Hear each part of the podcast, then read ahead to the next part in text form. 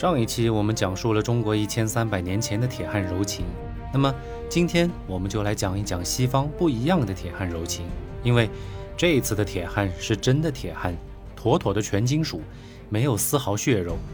这群铁汉分作了两派，一派叫做汽车人，一派叫做霸天虎。从我记事起就打个不停，三十多年了，从赛博坦星球打到了地球，又从动画片打成了真人电影，但似乎依然没有看到尽头，也不知道什么时候才能打出个结果。玩笑归玩笑，但不可否认的是，变形金刚这个 I P 似乎就是陪伴着八零后长大的。而且随着剧集周边产品的诞生，无论八零后、九零后还是零零后，对变形金刚应该都不会陌生。从大量的这些周边产品当中，我们认识到了，就算这些东西全部都是中国制造的，但价格依然贵得离谱。所以记忆中很深刻的一件事情，就是有钱的邻居手里拿着正版擎天柱那种得意洋洋的眼神，以及我手里残破的小山寨货，回想起来还真的是很有意思。不过现在的我对以前动画版的变形金刚已经没有太多的印象，似乎只有切换阵营的那一瞬间过渡音乐还能够记起。所以我本期节目要讲的就不是动画版的变形金刚，而是迈克尔贝执导、斯皮尔伯格监制，于二零零七年到二零一四年上映的变形金刚系列的电影版。两千年前后正是好莱坞大片大量采用电脑特效制作电影的黄金期，从黑客帝国系列到魔戒三部曲开始，就正是标志着电脑特效为王的时代到来了。二零零七年的变形金刚成为了电影特效的里程碑，刷新了人们对于特效叹为观止的概念。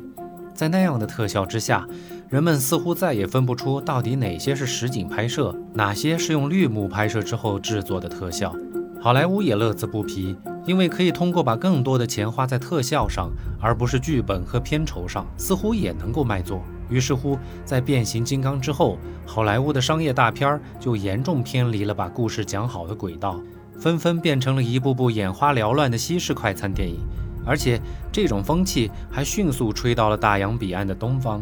让中国电影也想朝着这个赚快钱的方向来跃跃欲试。就连著名导演张艺谋也做过类似的尝试。二零一六年上映的《长城》这样的一部艳俗的作品，就是在这样的趋势下诞生的。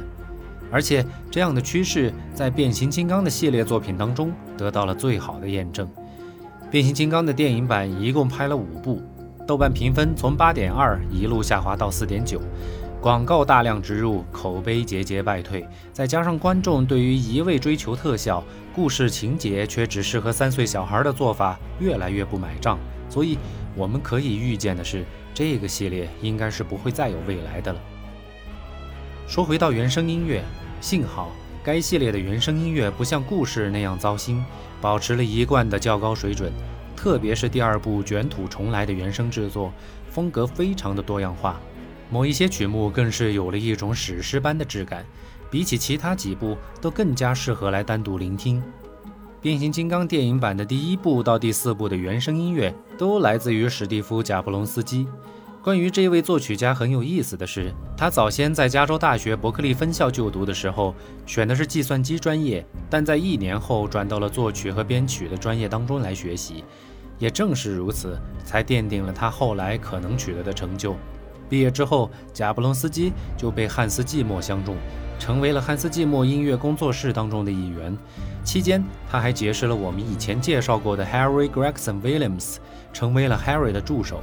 但随着工作能力的提升，便开始崭露头角，承担起独立制作的大梁。他不仅制作电影的配乐，游戏的配乐也做得非常出色。微软的模拟人生系列和战争机器系列都是他的得意之作。这些多样化风格的配乐尝试，让贾布隆斯基在运用管弦乐和电子音乐上都非常娴熟。在变形金刚的系列当中，我们更是能够听到从大型管弦乐、电子音乐、重金属摇滚、人声吟唱等完全不同的音乐元素。而且他还能够很好地将这些元素进行融合，让旋律就有了一种史诗般的质感。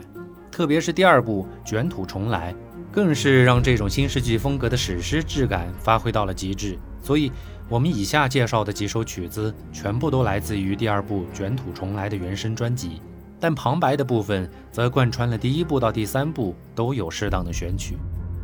下面我们就进入一场外星金属文明和地球碳基文明的碰撞之旅吧。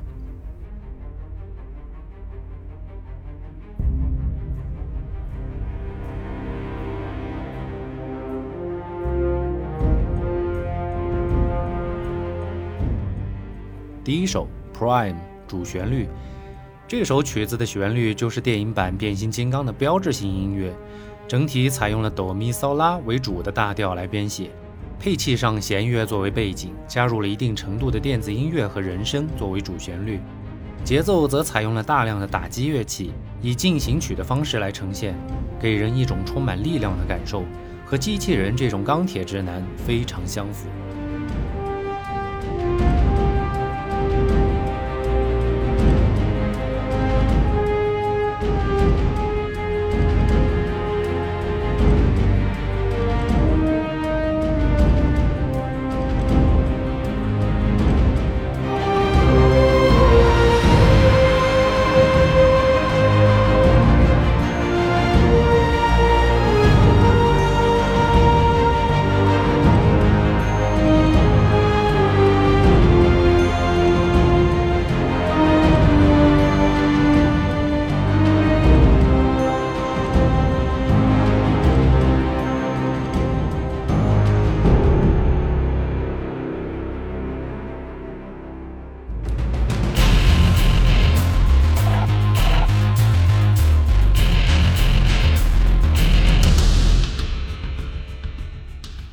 第二首 Nest 巢穴，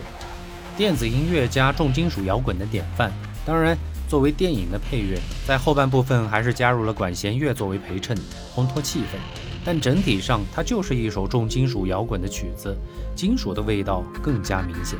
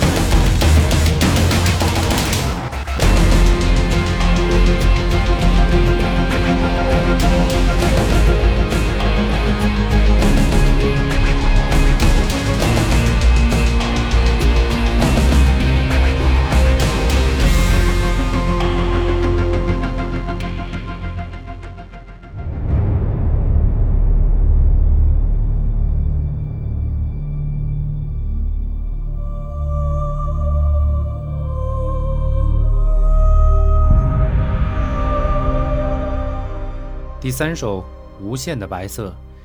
整个系列当中最有史诗质感的一首曲子，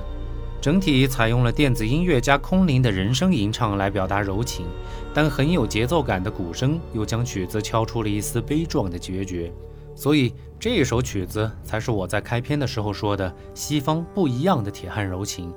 如果和上期的音乐做对比的话，虽然都是铁汉柔情，但风格呈现上却有着极大的不同。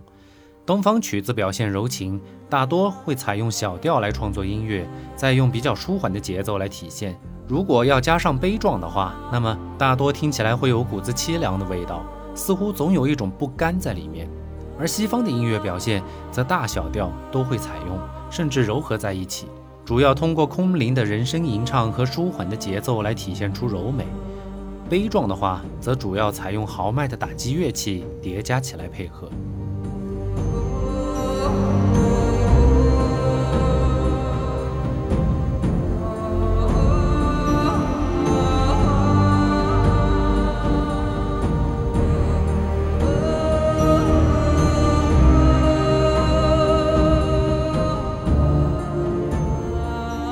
通过上述的赏析，就让我产生了一种非常有意思的想法，东方总是历史题材的电影拍得比较好，似乎我们作为东方人特别善于分析和继承历史，习惯于缅怀过去，从历史中总结经验教训，铺平现在的道路，而西方则总是憧憬未来，科幻题材的电影都基本出自于好莱坞，就是一个实证。所以他们总是活在对未来的向往和期盼之中。当然，不同的生活哲学并不代表谁更强大，只是似乎连音乐当中的元素都会受到这种生活哲学的影响。不过，以上想法纯属个人理解，并没有太多的根据，只是似乎我们无论在社会体制还是意识形态当中，总能够体会出一些蛛丝马迹。那么孰优孰劣其实根本没有定论，只有未来能给我们答案。好了，本期节目就先到这儿吧，我们下期再见。